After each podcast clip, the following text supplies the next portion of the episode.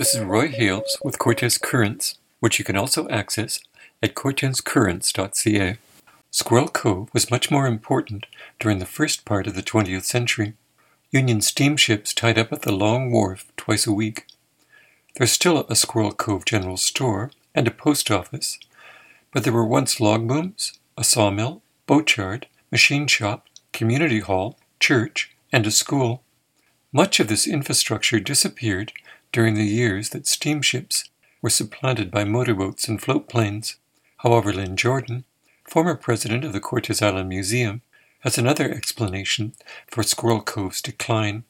It starts back in the years when there were no roads on Cortes Island. For the longest time, there was no connection from anywhere in Whaletown to the other side of the island. There was a wagon road to where Robertson Road is now. Then it was a walking trail. You went up over the hill and down into Squirrel Cove on a very rugged, rocky trail that more or less follows what Whaletown Road is now, that goes over the hill to Squirrel Cove.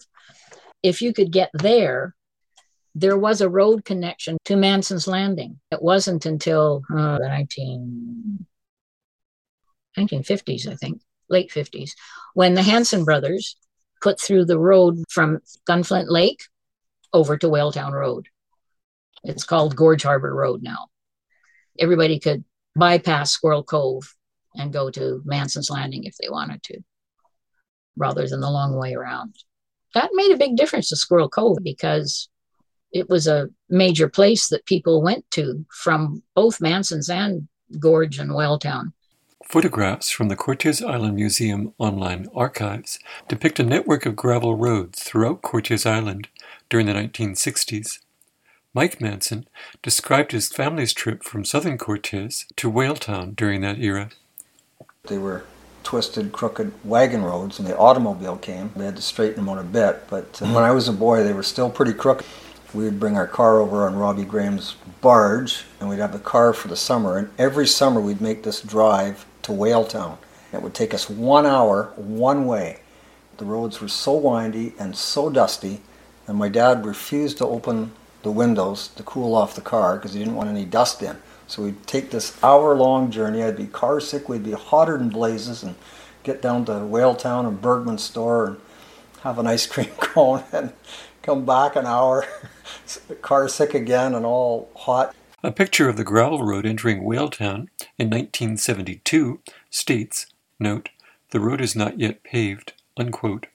The Squirrel Cove route may still have been important when BC ferries arrived in 1969. In the first few years, I think, to get to Manson, you had to drive through Squirrel Cove. Construction of the Gorge Harbor Road also changed the face of Whaletown. Between where the post office building was and the library, there was actually a little tiny bay there. When the connector road was built from Gunflint over to Whaletown Road, the loose rock was used to fill in that bay. Also, just below the church on that road, above where the library is, that road had on both sides rock that kind of narrowed the road. They blasted there. And all that rock went into that to fill in that bay it's now a parking area between the old post office and the library. You've been listening to part of an interview with Lynn Jordan, who is writing a history of Whaletown for the Cortes Island Museum. This is Roy Hales with Cortes Currents. Goodbye.